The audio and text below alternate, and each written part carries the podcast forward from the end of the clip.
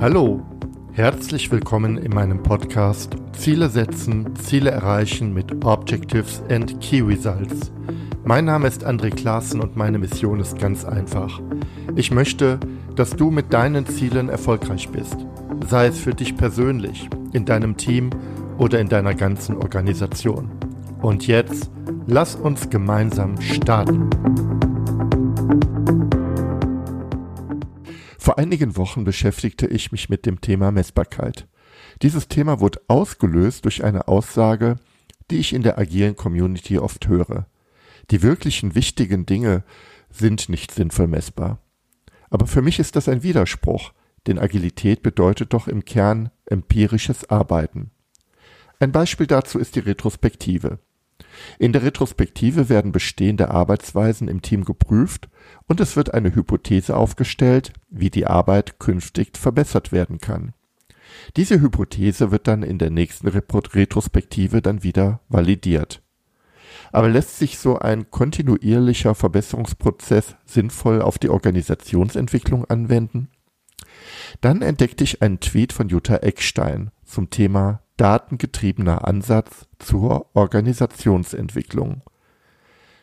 Data-Driven Approach of Organizational Change? Das ist doch spannend. Und die Jutta Eckstein ist mir bereits seit über 20 Jahren bekannt.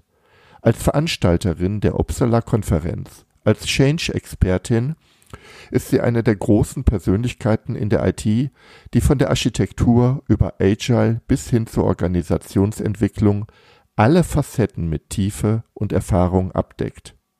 Freue dich jetzt auf ein Gespräch mit mir und Jutta zu den Themen Bossa Nova, Experimente und Data-Driven Organizational Change. Du wirst überrascht sein, wie spannend das ist. Ganz herzlichen Dank, Jutta, dass du zu Gast bist bei mir im Podcast, äh, im virtuellen Studio sozusagen. Und bevor wir anfangen, stell dich doch einmal ganz kurz den Hörerinnen und Hörern vor. Wer bist du? Was machst du? Was treibst, treibt dich an? Erstmal danke für die Einladung, André. Ich freue mich sehr, dass ich da sein kann. Ähm, was auch immer da hier heißt. Ähm, ja, ich weiß immer gar nicht so richtig, wo ich anfangen soll, wo ich herkomme, wer ich bin. Ähm, also ich arbeite als Beraterin, äh, Coach, Trainer, Sprecher, bin Autorin, alles so im agilen Umfeld. Ich bin ähm, im, im agilen Umfeld gefühlt schon ewig. Also ich äh, habe gestartet als Entwicklerin und bin dann glaube ich, 97 über Extreme Programming gestolpert und habe das dann auch als Entwicklerin eben mit eingesetzt und ähm, habe mich dann aber entsprechend irgendwie anders orientiert, anders entwickelt über die Zeit. Das war dann erst Richtung Architektur und Design, dann später eben mehr so, ähm, sagen wir mal, Befähigung von Teams oder mit Teams arbeiten.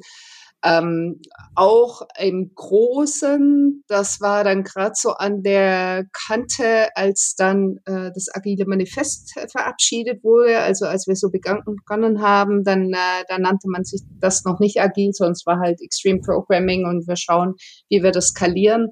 Und dann nachher nannten wir es dann eben auch agile Entwicklung entsprechend, als das Manifest dann raus war. Genau, und dann ging es weiter mit äh, verteilter Entwicklung, weil Großprojekte meistens ja auch verteilt sind. Das hört sich jetzt aus der Corona-Warte sowieso alles ganz anders an, finde ich, weil sowieso alles verteilt und remote und sonst wie ist. Ja, und ähm, dann äh, ging es für mich weiter, mehr oder weniger zu gucken, okay, die Teams sind oft gar nicht so erfolgreich, wie sie sein könnten, weil sie eingebettet sind in der Organisationsstrukturen. Von daher habe ich dann eher geguckt, was muss man eigentlich auf Unternehmensebene machen, damit die Teams den Erfolg wirklich haben können, den sie könnte haben könnten. Und ähm, das ging dann mehr so in die Ecke zum Beispiel, ähm, inwiefern können eigentlich Retrospektiven helfen, um organisationale Veränderungen zu ermöglichen oder auch welche Rolle spielt ähm, systemisches Cost of Delay und was gibt's damit zu verändern, bis hin zu, zu dem, wo ich jetzt eigentlich gerade eher so stehe, nämlich was bedeutet es eigentlich als Unternehmen wirklich agil zu sein? Was, was braucht man da für alles? Und ähm, um das zum einen auch mal direkt kurz zu beantworten, es braucht eigentlich ein Blick über den agilen Tellerrand hinaus. Agilität ist nicht die Antwort für ein agiles Unternehmen was vielleicht auch schon mal ein bisschen provozierend ist. Und ähm, ein letzter Satz zu, mhm. zu diesem, was bin ich, wo komme ich her und so weiter, all diese Stationen von wegen Agilität im Großen, verteilte Agilität, dann das Thema mit Retrospektiven, Cost of Delay und eben jetzt unternehmensweite Agilität, das sind auch alles so Stationen, die ich mit Veröffentlichungen von Büchern irgendwie so ja markiert habe. Ja, das ist ein Riesenthema. Ähm, ich habe dich in Erinnerung, dass du dich schon zu einer Zeit mit der Frage Skalierung von Agilität oder auch leichtgewichtigen Entwicklungsprozessen beschäftigt hast, äh, wo die meisten sich überhaupt noch nicht mit, damit beschäftigt haben, also schon sehr, sehr früh. Und ähm, die Buchveröffentlichung, ich kenne jetzt äh, tatsächlich, mach das mal offen, äh, das letzte Buch mhm. von dir. Ich, ich weiß nicht, ob es das letzte ist, das ist das Thema Bossa Nova. Genau. Wo du ja sozusagen diese ganzen Erfahrungen, die du, also so wirkt das Buch auf mich, die mhm. ganzen Erfahrungen, die du auf deiner Lernreise gesammelt hast, mal zu einem Gesamtbild zusammengesetzt hast und gesagt, okay, das ist ein Ansatz, ähm, der könnte für ein Unternehmen, das sich in einem volatilen Umfeld befindet, ähm, hilfreich sein. Mhm. Irgendwie habe ich den Impuls, dass du vielleicht da auch mal ein paar Worte zu sagst. Mhm. Bossa Nova, wofür steht das? Und was sind die Ideen, mhm. die du da zusammenbringst? Ja, also e, erstmal auch mit dieser Reise, das stimmt schon, manchmal sage ich so mit so einem Augenzwinker, dass meine Bücher sind eigentlich immer so eine Art Fortsetzungsromane, weil sie eben auch ja. meine Reise mit ja, begleiten oder darstellen. Ähm, und jetzt das, das Bossa Nova ist ehrlich gesagt auch, ähm, glaube ich zumindest, das erste Buch, was ich geschrieben habe, was zur rechten Zeit kommt. Alle anderen waren viel mhm. zu früh. Also wo auch wirklich, du hast es schon angesprochen, wo, wo einfach äh, die meisten sich mit anderen Themen beschäftigt hatten. Aber das hier ist jetzt, glaube ich, gerade in der richtigen Zeit. Genau. Und Bossa Nova, wir sind ganz happy über diesen Titel und wir, das ist, ähm, das habe ich geschrieben in ähm, meinem Co-Autoren John Buck. Ähm, mhm. Und äh, das steht, also jeder Buchstabe äh, steht eben stellvertretend für eine Methode oder einen Weg. Ähm, ich sagte vorher schon, es geht darum, über den agilen Tellerrand rauszuschauen und das B steht entsprechend für Beyond Budgeting. Dann haben wir OS für Open Space, dann S für Soziokratie und das A kommt dann wirklich von der Agilität her. Und ähm, das Interessante dann noch, als wir, also das kam natürlich nachher erst, also wir hatten diese ganzen Strömungen zusammen und haben dann geguckt, ah, können wir diesem Ding auch einen Namen geben und kamen dann beim Rumspielen mit den Buchstaben auf Bossa Nova. Und haben inzwischen aber auch viel gelernt, was Bossa Nova so bedeutet. Ähm, das ist äh, natürlich erstmal auch eine Musikrichtung und als Musikrichtung ja. ist es eine Fusion von Samba und Cool Jazz, wo wir natürlich mhm. gleich sagen, na ja, äh, ähnlich sehen wir diese äh, Fusion von diesen verschiedenen Strömungen, die wirklich notwendig sind für unternehmensweite Agilität. Also auch das so ein, ein Vergleich dazu. Dann ähm, ist Bossa Nova auch ein Tanzstil und da sehen wir das mehr so ganz, ganz allgemein, dass halt Tanzen immer auch bedeutet, also du, du bist so beeinflusst von dem, welche Musik gespielt wird und von den Leuten auf der Tanzfläche, aber du beeinflusst auch die Musik, die gespielt wird und auch die Leute auf der Tanzfläche mit dem, wie du agierst. Und genauso sehen wir eben ein Unternehmen auch, dass es immer eingebettet ist in einem ähm, Ökosystem im Prinzip, von dem, dem es beeinflusst wird und das auch eben entsprechend das Ökosystem beeinflusst. Ähm, genau, und dann heißt Bossa Nova noch direkt übersetzt, also es ist Portugiesisch und das heißt eben neuer Trend, neue Welle und ähm, das hoffen wir natürlich, dass wir das damit ein bisschen anstoßen, eben dieses Denken äh, über dieses ja, immer, immer Agilität mit den Frameworks und das äh, geht genau so. Und wenn man dies und das nicht macht, dann ist es ein Scrum Butt oder ein ich weiß nicht was. Mhm. Was mir ehrlich gesagt immer, schon immer etwas zuwider war, weil ich finde, Agilität, das steckt doch schon im Namen drin. Das bedeutet Flexibilität, adaptiv zu sein, ähm, äh, praktisch eine Antwort zu finden auf die momentane Situation. Und also wirklich im Kern eine Agilität im wörtlichen Sinn und nicht dogmatisch irgendwas zu verfolgen, was irgendjemand mal gesagt hat, das hat bei mir funktioniert. Ja, die, äh, ich erlebe das auch mittlerweile, oder das ist ein Gefühl, das ich habe, dass in der agilen Szene tatsächlich eine Art Dogmatismus herrscht. Und interessanterweise auch in den Methoden, die du äh, komponiert hast, und die ihr beide, Entschuldigung, komponiert habt zu einem Gesamtkanon. Denn ähm, all diese Ansätze reklamieren für sich ja auch eine Antwort zu sein. Also Beyond mhm. Budgeting mhm. oder jetzt auch in der, in der Variante Beta Codex sagt ja, äh, äh, wenn du unsere zwölf Prinzipien nutzt, dann bist du eigentlich schon agil mit allem ja. drum und dran und Open Space Agility sagt genau. ja auch, richtige Agilität kriegst du nur hin, wenn du konsequent Führung mit Einladung machst und einlädst und das so machst. Äh, das hast du ja in dem, im Einleitungstext ja. auch sehr schön beschrieben. Dasselbe gilt ja auch für die anderen beiden. Ja. Und das, was du jetzt sagst, finde ich, das ist wirklich, das ist der eigentliche Dogmatismus, den ich vielleicht auch tatsächlich mitgehen würde, zu sagen, Offenheit und Flexibilität und immer, immer währende Neugier. Mhm. Das ist Agilität, äh, äh, äh, die auch nichts groß von vornherein ausschließt oder von vornherein bewertet, sondern letztendlich erstmal annimmt, beobachtet und dann sozusagen Schlüsse zieht. Das finde ich macht den Kern von Agilität aus. Ganz genau, genau. Also eigentlich ist das ähm, ja ist so eine ist so eine Kultur, Dinge auszuprobieren und das zu etablieren und zwar auf jeder Ebene. Egal um ja. was es geht, eben ob das jetzt um Finanzen geht oder um ähm, weiß nicht, wie wir Einstellungen machen oder wie Karrierepfade verlaufen oder, oder wie wir Software entwickeln. Das ist egal, um was es geht.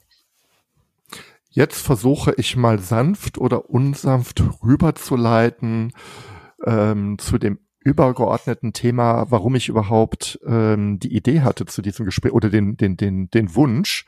Und zwar war das ein Post auf Twitter, wo du die Frage gestellt hast, ob es Interesse gibt für eine, ähm, ich habe das noch so im Kopf, datenvalidierte Organisationsentwicklung, mhm. auch auf agile Art. Ne? Dann habe ich gedacht, mein Gott, äh, Zahlen, Daten, Fakten und agile Organisationsentwicklung das hört sich erstmal sehr, hört sich auf dem allerersten Blick polarisierend an. Aber auf dem zweiten Blick finde ich das sehr spannend, weil ich mich gerade persönlich auch sehr mit dem Thema Messbarkeit auseinandersetze. Mhm. Und ähm, du hast ja auch gerade gesagt, ausprobieren. Da steckt ja das Wort Probe drin. Mhm. Und das Wort ist ja ganz wichtig. Jetzt mache ich wieder so einen Drehschwenker. äh, vielleicht muss ich das doch alles rausschmeißen, weil es wirr ist. Aber da denke ich an den Dave Snowden und Kenevin und der sagt ja, wenn wir uns in komplexen Umfeldern bewegen, dann ist es ja wirklich sinnvoll, erstmal zu eine Probe zu machen, mhm. daraus eine Ableitung zu ermachen und äh, zu erkennen und eine Entscheidung zu treffen. Und dieses Thema äh, Probe, Experiment, Validierung und Daten. Ähm, jetzt schmeiße ich den Ball doch unsanft zu dir. Vielleicht kannst du den auffangen und zu sagen, okay, was ist die Idee dahinter? Datengetriebene mhm. Organisationsentwicklung. Mhm. Also ich, ich gehe mal noch mal ein Stück auch zurück. Also wir hatten vorher mhm. gesagt, so dieses Casanova mit den verschiedenen Strömungen und so weiter. Und ich hatte ja auch gesagt, dass es eben auch dieses, dieser Blick über, über den agilen Tellerrand braucht und eben nicht dogmatisch zu sein. Und jetzt mal ähm, ganz von, von meiner Warte her, also als, als wir eben so geguckt hatten mit diesen, jetzt hatten wir diese vier Kernströmungen, also es sind noch andere Dinge, die auch noch wichtig sind auf jeden Fall, aber hatten dann auch so überlegt, also was ist das eigentlich, was wir sehen bei agilen Unternehmen oder wie wir mit denen arbeiten, was die tatsächlich auszeichnet. Also eigentlich so die Frage danach, okay, jetzt wissen wir, jetzt haben wir diese ganze Synthese, diese Fusion von den Strömungen. Aber als jetzt äh, die Person, die jetzt hier was lernen möchte, was mache ich denn jetzt? Und dieses, was mache ich denn jetzt, kann natürlich in Anführungszeichen nicht heißen, dass, dass ähm, ich jetzt da irgendeinem Rezept folge, bis auf genau so eine Art Rezept, wie du auch schon angesprochen hast, nämlich ich gucke immer, wo stehe ich denn eigentlich gerade? Also ich mal gehe in die Reflexion, was man meiner Meinung nach sowieso viel zu selten macht. Also mal sich Zeit zu nehmen, nachzudenken. Hört sich banal an, aber das ist tatsächlich meistens, äh, rennen wir von einem zum nächsten. Gucken, ja. ähm, was hilft uns, wo sind die größten Schmerzpunkte, entwickeln eine Hypothese dazu, was wäre denn eigentlich, wenn wir was auch immer verändern würde, wäre dann vielleicht die Situation viel besser, würde uns dieses Problem wegräumen. Dann sich überlegen, wie können wir denn die, ähm, um die Hypothese herum was ausprobieren? Zu gucken, also wie, wie kriegen, können wir das hinkriegen, so einen Testballon zu starten und zu gucken, na, ist unsere Hypothese richtig oder nicht? Und dann, und das wird auch oftmals vergessen, dann auch entsprechend dieses zu messen, weil ähm, ich kann nicht irgendwie einfach was machen und dann sagen, wo oh, fand ich cool oder irgendwas, ähm, sondern ich muss ja auch wissen, hat das wirklich einen Unterschied gemacht oder nicht?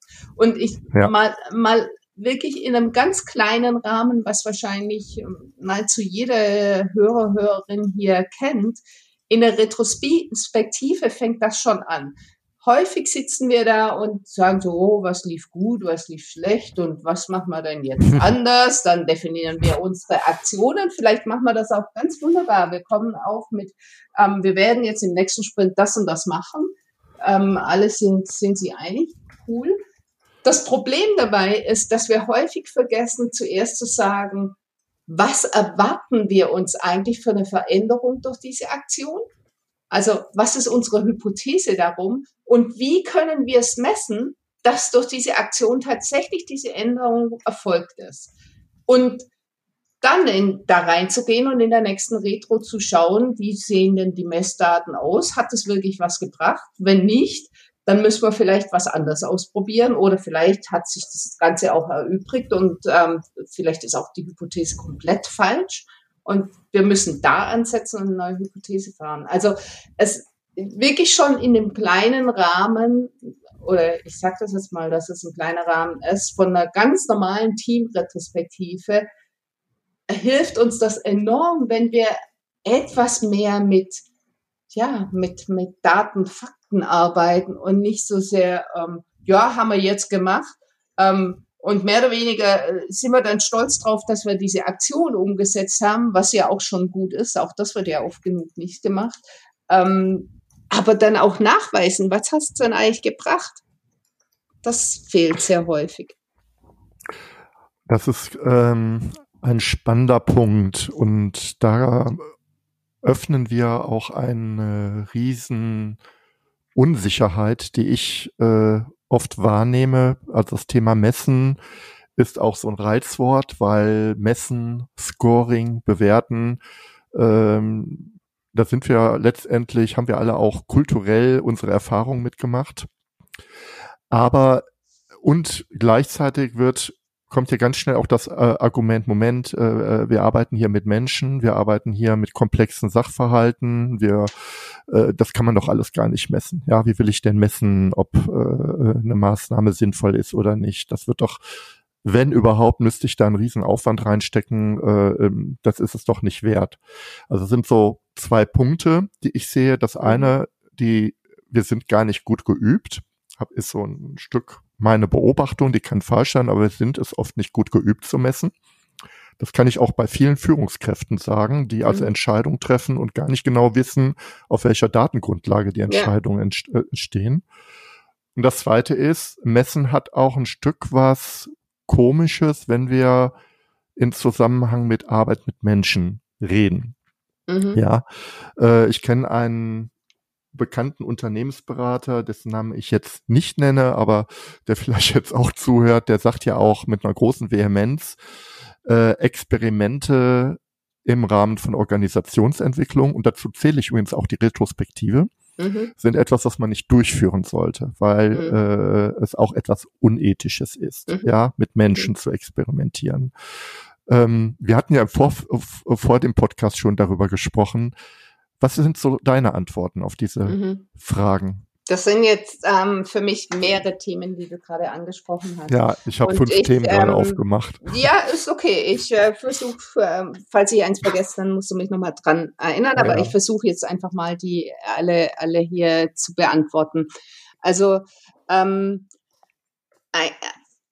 allererstes, wenn man anfängt, das ernst zu nehmen und Dinge zu messen, ich kann es jedem nur ans Herz legen, ein Buch, nämlich von Hubbard, How to Measure Anything. Das ist ja. echt ein äh, Augenöffner für was man alles wie auch messen kann. Man kann sich natürlich auch ein, ein, bisschen einfacher machen und sagen, ja, bei vielen Sachen kann ich auch einfach so eine Erhebung machen, also irgendwelche äh, Fragen, die ich eben davor und danach stelle und dann Vergleiche mache. Also sowas geht natürlich auch. Ähm, grundsätzlich ähm, finde ich ja immer es einfacher, wenn man sich überlegt, ich möchte ja eigentlich das Ergebnis messen und nicht so sehr den Weg dahin. Ich will ja wissen, genau. ist der Outcome wirklich hm. ein anderer als vorher? Und ähm, das lässt sich dann oft einfacher messen als eben dieser Weg dahin, der ja meist eher aus irgendwelchen eben zum Beispiel Gesprächen oder äh, ja solche Dinge sind, die eher so dynamisch sind, die einfach ein bisschen schwieriger mhm. zu messen sind. Äh, das das zunächst mal dazu. Dann kommt für mich noch dazu, auch was so dieses Messen, Scoren und sowas angeht. Ähm, ich äh, teile da die Meinung von vielen, dass das äh, oftmals nicht wirklich gut funktioniert, nicht gut ankommt und so weiter. Und meiner Meinung nach liegt das Hauptproblem daran, wer definiert eigentlich, wer oder was gemessen wird, womit.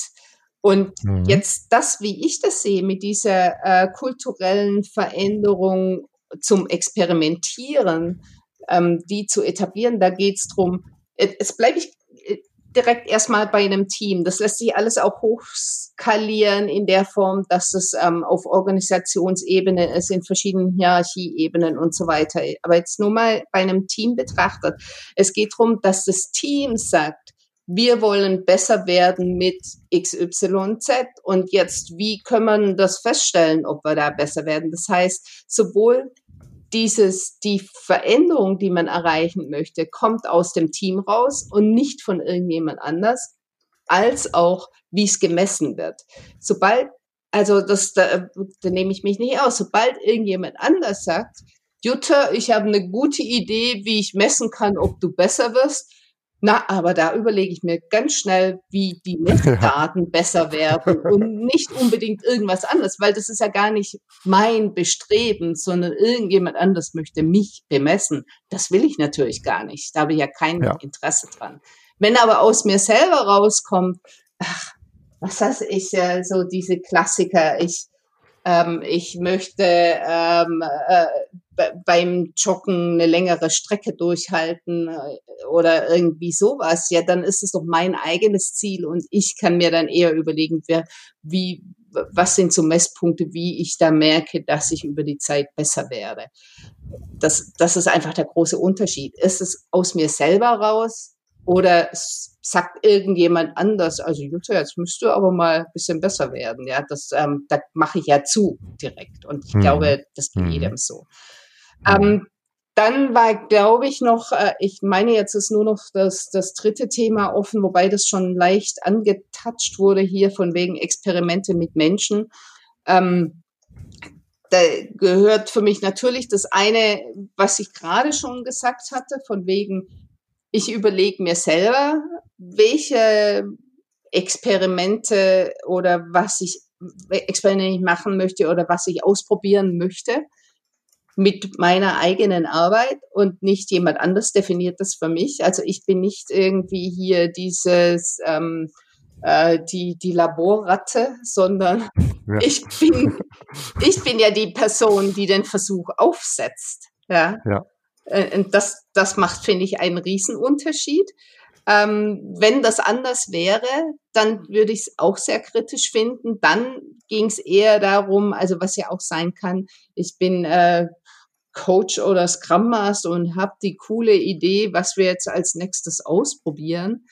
Ähm, das funktioniert nicht so, sondern es funktioniert nur so, wenn ich mit dem Team zusammen erkenne, was ist das eigentliche Problem und auch, was ist unsere gemeinsame Hypothese und damit auch, was wollen wir denn ausprobieren. Dann kann dann gut sein, dass ich zwar die coole Idee hatte, was wir ausprobieren, aber das Team letztendlich auf eine ganz andere Idee kommt.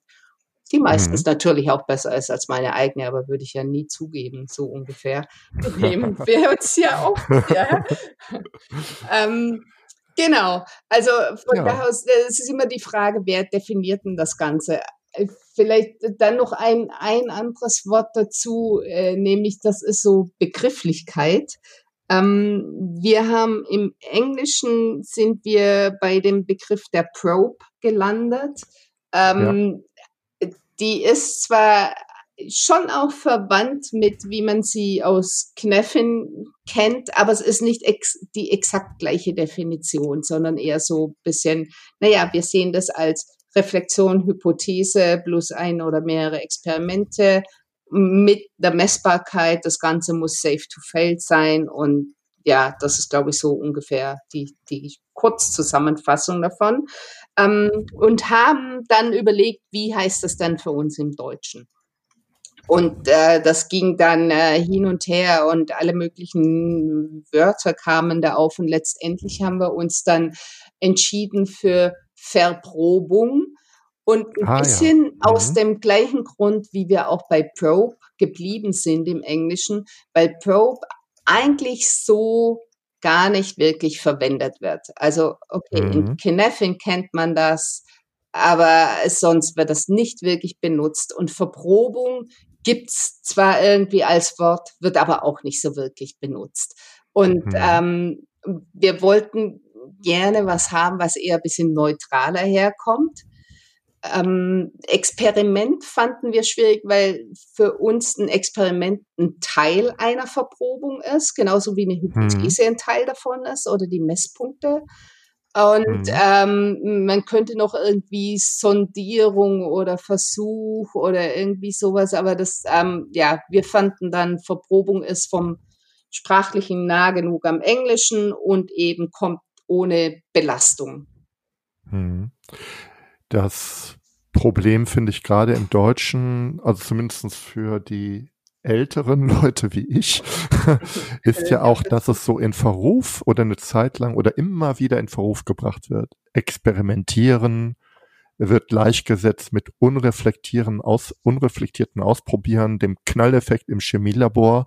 Mhm. Ähm, und ich habe immer noch den Konrad Adenauer im Gedächtnis. Äh, keine Experimente war ja mal ein Wahlkampfslogan, äh, der zu der absoluten Mehrheit der CDU geführt hat, ja, weil die Leute einfach keine Lust mehr hatten mhm. auf äh, Veränderung.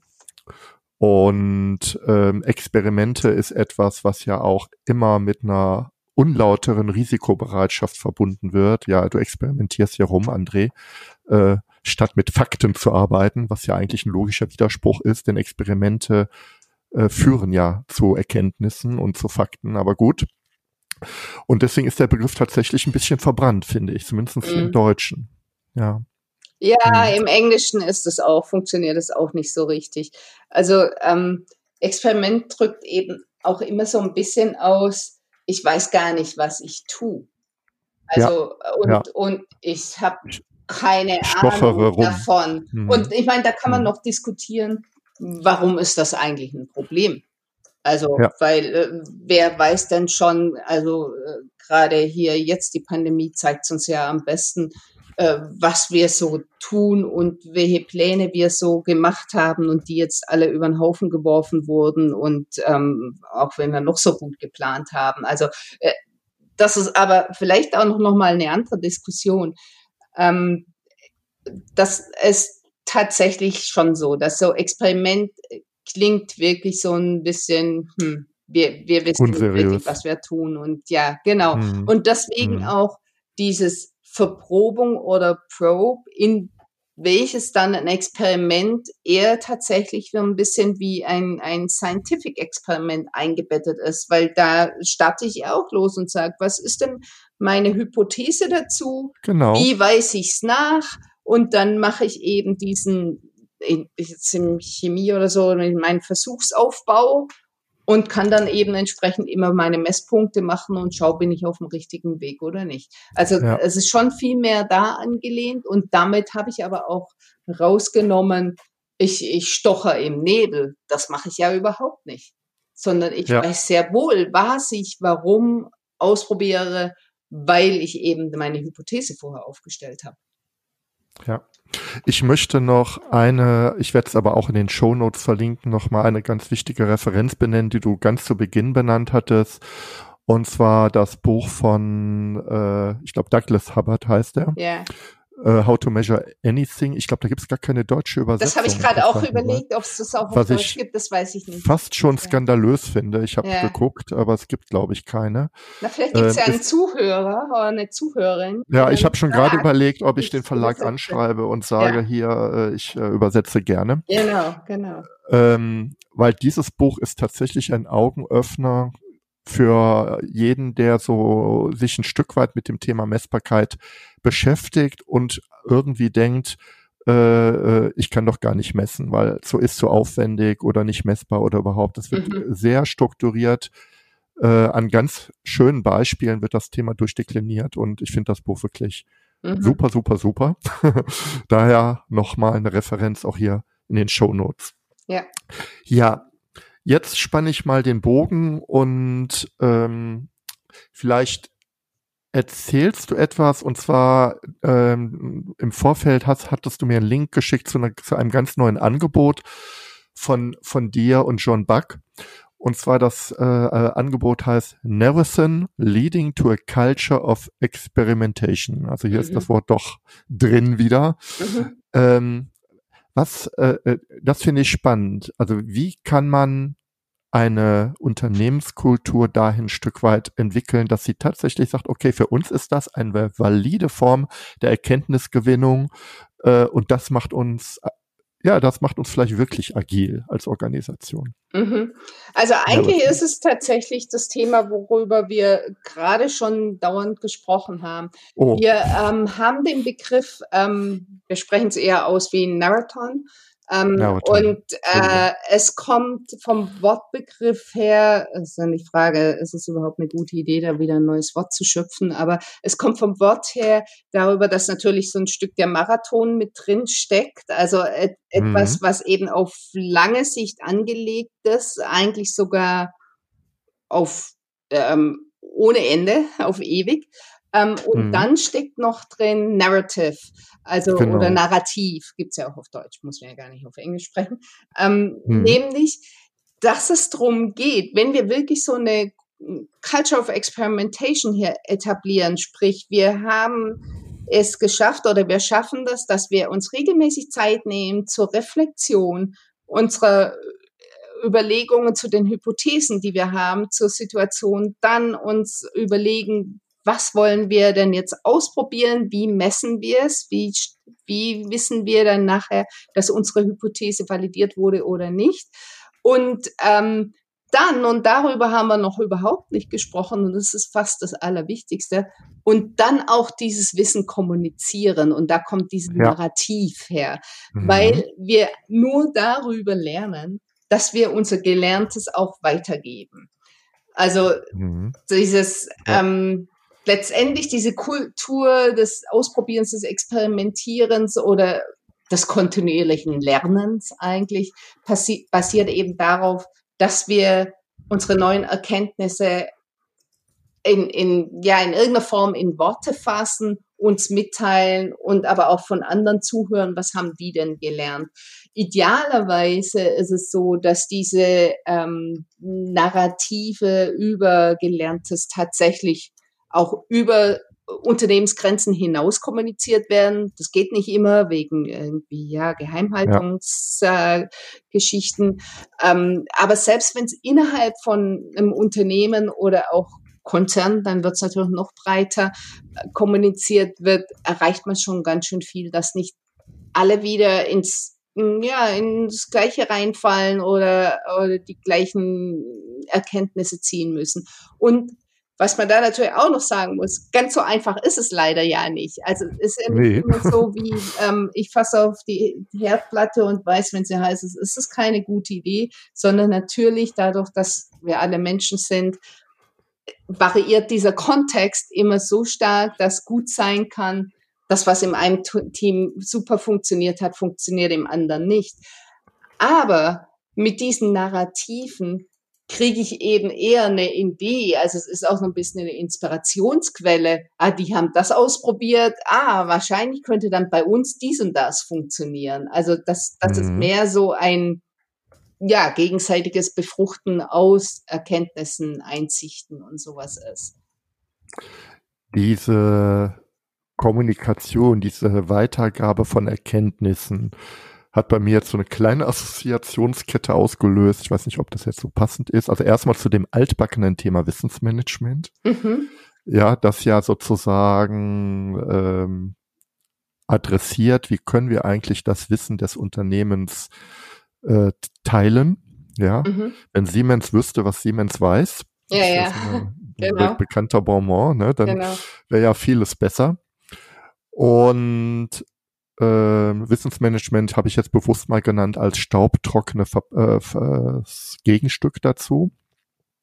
Vielleicht auch auf Tool basiert und, äh, und die andere, äh, eine andere Entwicklung Working Out Loud, was mhm. auch im deutschsprachigen Raum gut funktioniert. Also äh, teile dein deine Arbeit oder deine Ziele, aber ähm, kommuniziere aktiv und lerne auch, dass Netzwerken auch ein Stück weit etwas mit Geben und Großzügigkeit zu tun hat und mitteilen. Mhm. Ähm, das waren jetzt so zwei Assoziationen, die ich hatte. Ich weiß nicht, vielleicht lassen lass wir die einfach stehen. Ich weiß nicht, ob mhm, Das passt muss. auf jeden Fall. Also ähm, das sind wahrscheinlich, also ich meine jetzt Wissensmanagement ist jetzt äh, nicht gerade neu und frisch, äh, aber hm, Working Out Loud ist absolut in diesem Trend drin. Ich meine, das, das kam ja auch schon mit der Agilität, mit diesem, dass man dieses Board hat oder Kanban ja. und so, dass man die Dinge halt transparent macht, sichtbar macht, sagen wir mal. Und ähm, mhm.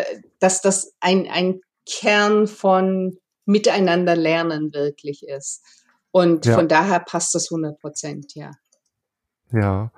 Wie funktioniert denn bei diesem Ansatz des Narraton die Weitergabe der Narrative? Wie kann man sich das vorstellen? Gibt es da so eine Art Open Space, wo also diese äh, Dinge, dieses Wissen erzählt wird oder gibt es da Formate? Ich bin jetzt ein bisschen bei der Tool-Ecke. Mhm.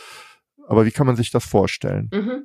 Also erstmal so von, äh, von dem, wie, de, wie wir den Marathon aufgesetzt haben, ist, dass wir in die verschiedenen Elemente reingehen, also von wegen Reflexion, Hypothese, messbar machen, die Versuche und so weiter. Und das dann an jede Teilnehmerin bei in dem eigenen Kontext dann auch macht und erlebt und durchführt. Und mhm. ähm, wir das entsprechend begleiten. Und mehr oder weniger ist der Abschluss der, dass dann tatsächlich das Ganze auch aufgeschrieben wird in das kann sehr basic sein, von wegen, was war denn das Ergebnis meiner Reflexion? Hier ist die Hypothese, mhm. das ist der Versuch und das ist, wie wir es gemessen haben. Und ähm, momentan ist es noch so, dass wir, das, äh, da stelle ich auch gerne die Webseite zur Verfügung, das äh, haben wir auf unserer Agile Bossa Nova Webseite, wo wir die Dinge veröffentlichen im Moment gerade. Also wir, wir nennen das dann Probes from Peers oder auch die Ergebnisse mhm. aus dem Marathon.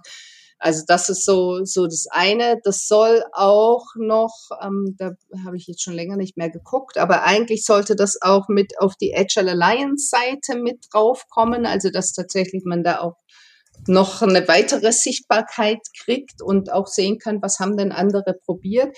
Ähm, ach ja, genau, auf unserer Webseite, auf der Agile Bossa Nova Webseite sind auch alle Verprobungen ähm, drin, zwar in einer abgekürzten Form, aber trotzdem alle da, ähm, die wir auch im Buch haben. Also das heißt, mhm. auch da kann man sich schon eine Inspiration holen, sagen, okay, ja, ja ähm, es gibt Firmen, die haben das und das in der und der Situation ausprobiert mit dem und dem Erfolg und ähm, kann man dann entsprechend entweder das selber genauso machen oder wie gesagt, meistens erlebe ich, dass man es etwas variiert und etwas anders macht, weil der Kontext halt doch ein bisschen anders ist.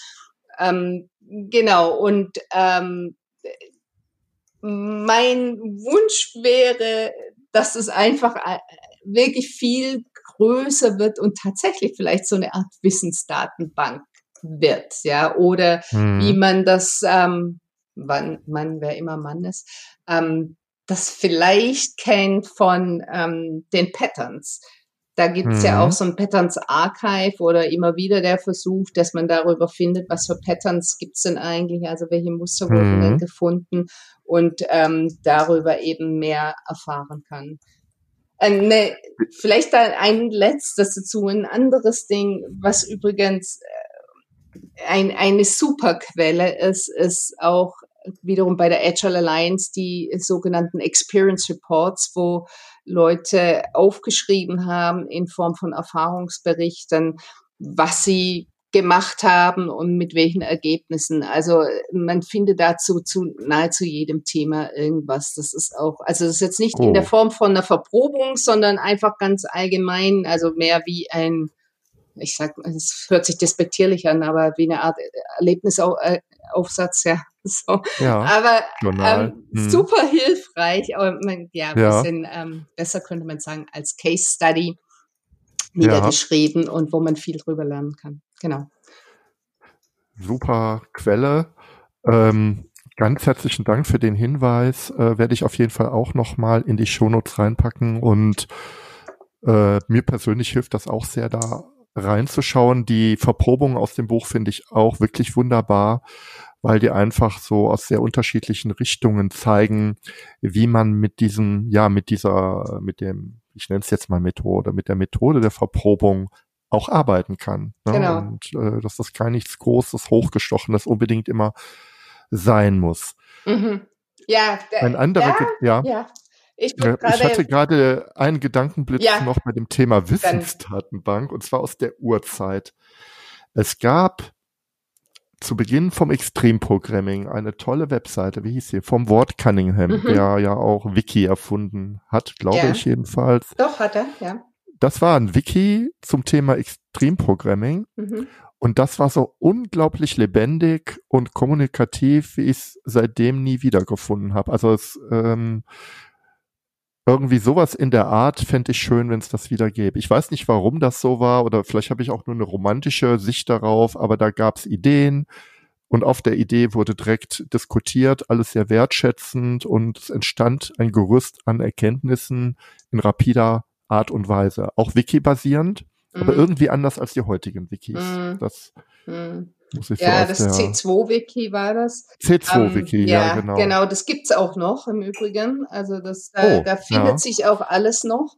Ähm, ja, ich, äh, wir hatten neulich eine Diskussion darüber auf Twitter. Was ist eigentlich der Unterschied? Und ähm, es ist schwierig, das äh, richtig festzuhalten. Also eins, glaube ich, was äh, definitiv ein Unterschied ist, ist, dass es einfach weniger Leute waren und die Menschen sich auch alle irgendwie gekannt haben und damit auch genau mhm. dieses sehr respektvoll, wie du schon sagtest, irgendwo wie war. Also man hat die, die Dinge diskutiert und es gab nicht, dass man Menschen diffamiert oder sowas.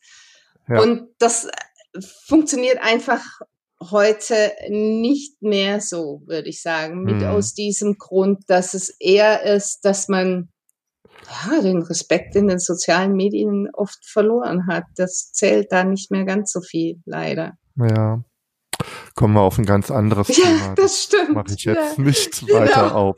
nee. Ja, mhm. ich habe dich eben unterbrochen. Ähm, das ja. tut mir sehr, sehr leid. Du hattest einen anderen, ich glaube, spannenden genau. Gedanken. Und. Vielleicht findest du den wieder. Ja, ich finde den, weil, weil du so gesagt hast, ähm, von wegen mit diesen ähm, Probes aus dem Buch, dass dir so gut gefällt, dass man da auch sieht, das muss gar nicht immer was ganz Großes sein oder so. Eine meine Lieblingsverprobungen, ähm, die leider habe ich davon oder haben wir zu spät davon erfahren, also hat es nicht ins Buch geschafft, aber finde ich ein ganz starkes Ding.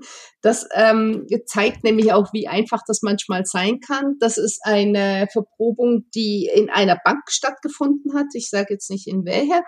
Und zwar mhm. tatsächlich ähm, bei den Vorständen die hatten irgendwie gemerkt, dass halt bei ihnen so die Gesprächskultur bei den Vorstandssitzungen nicht ganz so toll ist und das eigentlich nicht zu dem passt, wie sie eigentlich sich gerne nach außen auch sehen, als eher so eine innovative Bank. Und also es ist jetzt keine der neu gegründeten Banken, aber trotzdem eine, die sehr innovativ ist eigentlich. Und haben dann die äh, Hypothese aufgestellt, so von wegen, na, ähm, im Feld wird äh, unsere Gesprächskultur eine ganz andere, wenn wir in dem Raum, in dem wir uns treffen für die Vorstandssitzungen, den Tisch rausnehmen. Ah ja. Das kostet erstmal äh, praktisch kein ganz genau, ja, ja. genau. Also so stelle ich es mir immer vor, wie wenn da der hm, den schweren schwere, Marmortisch oder was wahrscheinlich das ist, wahrscheinlich hatten die nicht Rändern. so einen schweren Tisch. Ich weiß es nicht wirklich, aber auf jeden Fall ist es erstmal eigentlich eine, also das kostet nicht viel. Also vielleicht haben sie auch den Raum gewechselt, wo das einfach war, ja. falls es tatsächlich so ein fest verschraubter Tisch war. Aber auf jeden Fall haben sie das getan und haben festgestellt, dass nicht nur die Gesprächskultur innerhalb dieser Vorstandssitzungen ganz anders, nämlich besser geworden sind, viel offener. Man hat nicht so ah, mit Hidden Agendas gearbeitet, sondern es wurde mehr so ehrlich und offen kommuniziert. Und vor allem auch haben sie festgestellt, das kam so ein bisschen als, als äh, Überraschung raus, dass auch ähm, die Kommunikation aus dem Forschen raus in die Bank rein eine viel offenere geworden ist dadurch. Also wie wenn sich alles mehr geöffnet hätte.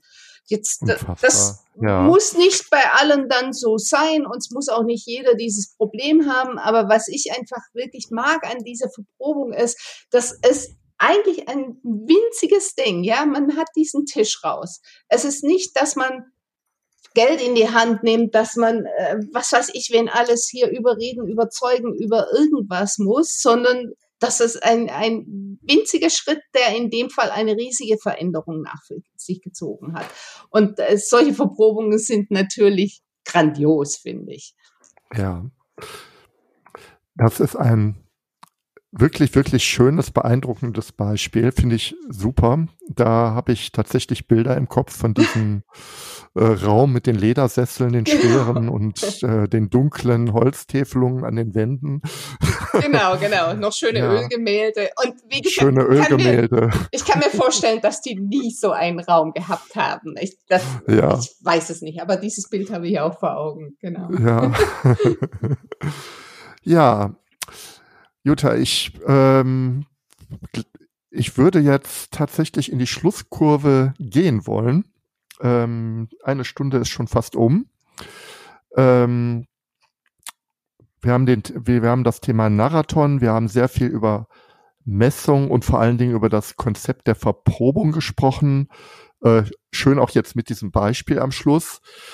Ähm, ich weiß nicht, ob wir noch was offen haben. Wir haben ja dies, es gibt noch einen anderen Workshop, da beschäftigst du dich, glaube ich, oder ihr euch beide mehr mit dem Thema Verprobung selbst. Mm, nee, ne? also das nee? ist, okay. die Verprobung selbst ist tatsächlich der Marathon. Ähm, mhm. Der andere Workshop, das ist tatsächlich diese, der Grund, warum du mich eingeladen hast, als ich ah, die ja, Frage okay. gestellt habe nach diesem Data-Driven Approach zu ja, unternehmensweiter ja. Agilität. Und zwar, ähm, das machen wir auch in Zusammenarbeit, vielleicht kennt das der eine oder andere mit Comparative Agility, die, hm, die sagen von sich, ihr Ziel ist, das Spotify der kontinuierlichen Verbesserung zu werden. Und mhm. wir verwenden eben diese Plattform auch, wo wir ähm, äh, beleuchten, mit, äh, jetzt in dem Fall ist es im Workshop, aber man kann das auch für sich im Unternehmen irgendwie machen, wo wir beleuchten, inwiefern ähm, eigentlich diese, wie ich finde, Kernthemen unternehmensweite Agilität, nämlich Transparenz, Selbstorganisation, kontinuierliches Lernen, ähm, dann äh, der Fokus auf den Kunden und es zu erkennen, dass man in, äh, ja, in, mit dem Ökosystem in Verbindung steht. Also wir nennen das Connected Perspective. Ähm, mhm. Wie man hier steht und das kann man dann messen und dann daraus entsprechend ableiten, was wäre denn jetzt ein guter nächster Schritt, weil wir vielleicht da und da besser werden wollen. Wenn wir natürlich finden, das ist alles klasse, dann kann man es natürlich auch belassen, wie es ist. Äh, es geht natürlich mhm. immer darum zu sehen, wo mhm. haben wir den Eindruck, es würde uns gut tun, wenn wir da weiterkommen. Und ähm, mhm. interessant ist da äh, zum einen auch festzustellen, wie unterschiedlich wird das überhaupt gesehen von den verschiedenen Mitarbeitern im Unternehmen.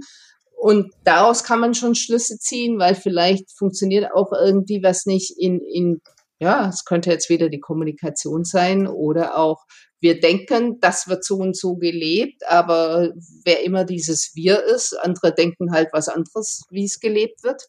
Ähm, ja. Jeder hat so seine Vorstellung, seine eigene Wahrheit auch ein Stück. Also das macht es eben dann, bringt es an die Oberfläche, macht es transparent ähm, mit mit diesem ja datengetriebenen äh, Vorgehensweise und dann natürlich mit diesem, dass ich dann, wenn ich ableite, was mache ich denn dann als nächstes? Und dieses, was mache ich als nächstes, mache ich natürlich idealerweise als Verprobung. Dann damit schließt sich dieser Kreis auch wieder. Mhm. Mhm. Und dann kann ich halt zum späteren Zeitpunkt das entsprechend wieder messen, um halt zu gucken, wie ähm, sieht es dann jetzt aus und hat sich da was getan oder nicht. Also das ist in dem Fall mehr der Blick auf tatsächlich das gesamte Unternehmen. Und ja, man kann das auch ansetzen, um nur bei einem Team zu gucken oder bei einer Abteilung, bei einem Bereich.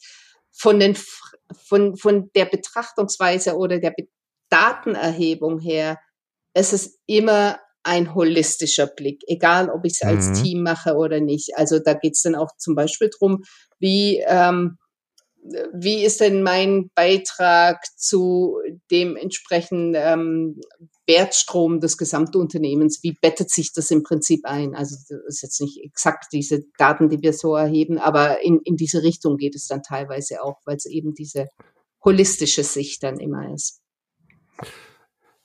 Ja, dann ich, ich lasse es jetzt mal so stehen.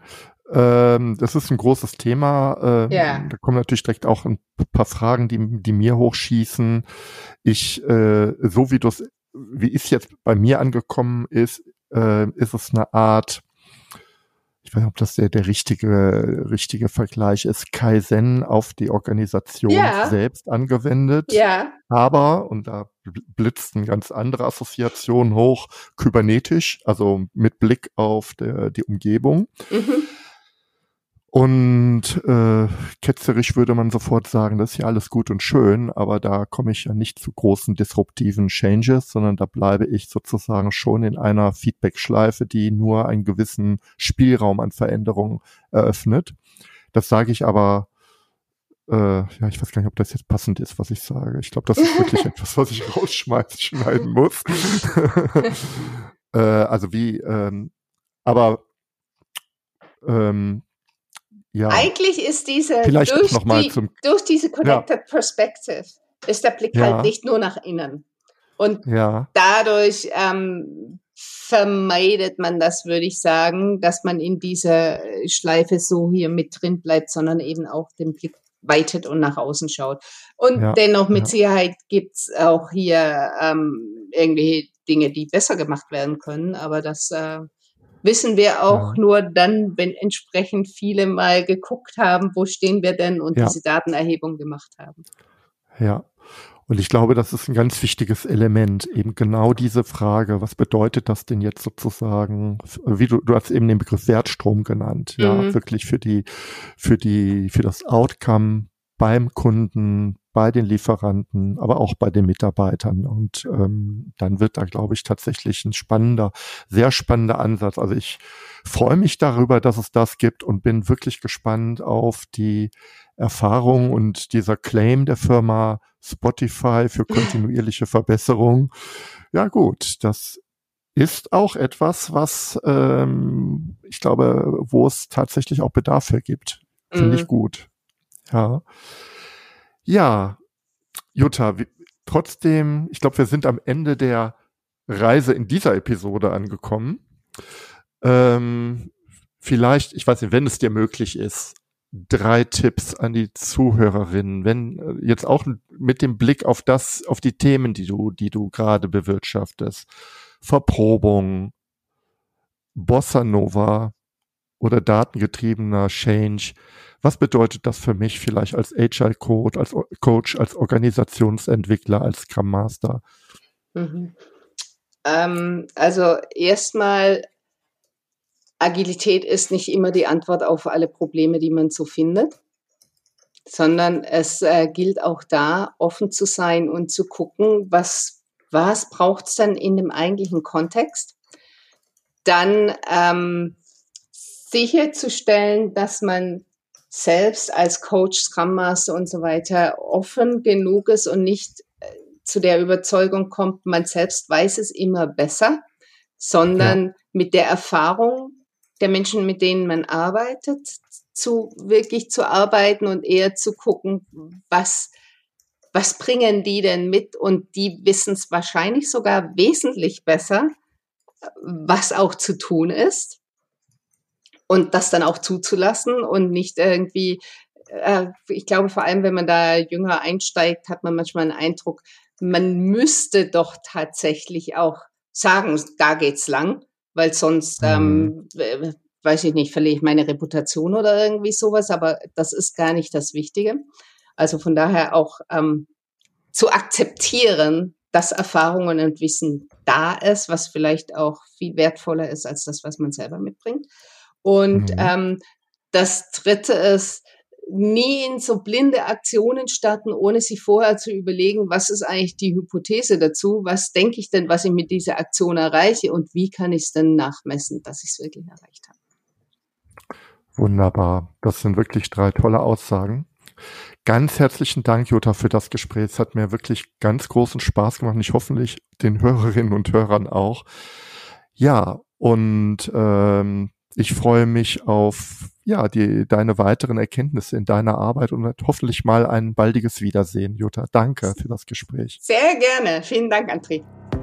Danke. Danke, dass du mir zugehört hast.